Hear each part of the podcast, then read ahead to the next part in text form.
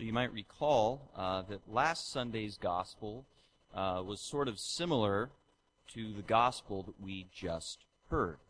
Uh, last week we heard from John's gospel, and Jesus appeared to his disciples and spoke the words, Peace be with you. He said this three times. Uh, this week we heard from Luke's gospel, and we hear that Jesus uses those words again. After he rose from the dead and appears to his disciples here, he says, Peace be with you. Now, some of you who know Scripture very well, uh, you might know that John's Gospel and Luke's Gospel uh, are pretty different in the stories that they relate. Okay, there's not a lot of overlap between those two Gospels. So, since these words of Jesus show up in both, in both John's Gospel and Luke's Gospel, it gives us a little bit of a clue as to just how important they were to the early church. Something about the words, Peace be with you, spoke to them very deeply and brought them consolation in the midst of a very confusing time. Put yourselves in their shoes for just a moment. Right, they just seen the horrors of the crucifixion, and as these events began to unfold, we know that so many of the disciples, including the apostles, uh, they abandoned Jesus in this moment. He went off to be crucified, and they all went the other way. And so when rumors that Jesus had risen from the dead began to spread, uh, many of them thought that Jesus was a ghost. Okay, and we kind of saw that sense addressed in the gospel. Okay, Jesus showed them that he had flesh because they they thought that he was a ghost who would come back. And of course, seeing a ghost would be scary enough. But perhaps they thought that Jesus was a ghost who came back to sort of have his revenge, to haunt them for their lack of fidelity and their betrayal. So they weren't expecting to hear the words, Peace be with you. And this is exactly why the words were so precious to these men who sinned against the Lord so personally. They deserved condemnation, and the Lord gave them peace through the forgiveness of their sins. And this peace that comes through the forgiveness of sins, it is the same thing that's supposed to console us in our faith, even 2,000 years after these events. And here we are today in a world that's longing for peace, and yet so clearly incapable of attaining it for itself. The message of the world, however, is that the reason we lack peace has to do with everyone else. We're taught to believe that we lack peace because of all the ways in which people are victimized by society and while there's certainly some truth that certain people do have a difficult uh, time because of society, there's so much more to the story. The reason we lack peace really has nothing to do with everyone else. It's because we lack peace inside of ourselves, and the reason we lack this peace is because of our own personal enmity with God, which is there because of our sin. Again, consider the apostles and their experience. Okay, their circumstances were bad. People, society, was trying to hunt them down and punish them, including putting them to death. Last week's gospel was very clear. The apostles were hiding because of fear. Fear that they would be put to death just like Jesus would, was put to death. Many of them were leaving Jerusalem because they were afraid. Then Jesus came to them. And did any of that change? Did society change? Did it change the fact that people still wanted to hurt them? No. Jesus didn't change any of that. The circumstances of the apostles didn't really change at all. People were still trying to hunt them down and punish them. But the apostles changed.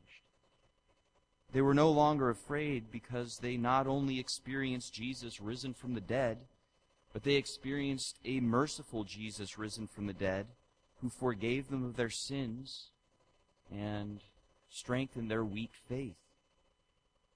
Now, during Easter, of course, we always hear from the Acts of the Apostles.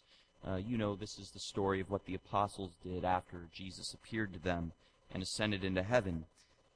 And in this book, we see how the church grew and how people came to believe.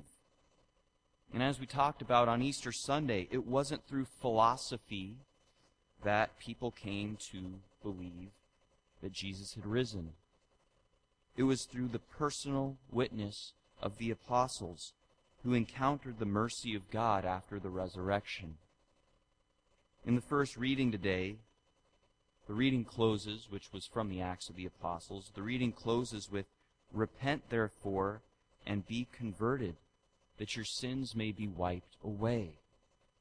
Again, this was the central message that the apostles preached to these early believers. But notice how they speak about repentance. It wasn't a heavy burden, a demand that they placed on the people but it was the very way in which they invited the people to experience the peace and mercy of God that they too had experienced in the very story we heard in the gospel. So even today, what the world needs and what our church needs and what our church needs to grow is people who witness to God's mercy. People who can say, I have experienced peace because I stopped blaming everyone else for some of the internal dysfunction I feel, and I recognized that my own sin was the problem. And I brought those sins to God and asked for forgiveness, and He had mercy on me. We need people to witness to that. Now, I've tried to share my own personal story a bit lately. Uh, it's not the most exciting of stories. Okay, growing up, I wasn't really that bad of a kid. In fact, I think people would look at me from the outside and say I was a pretty good kid. Didn't get into serious trouble. Uh, but like so many people, there was still a lot of that angst that a lot of high school students feel. And I did blame my frustrations on other people. I blamed my parents. I blamed uh, people at school. I blamed whoever I could.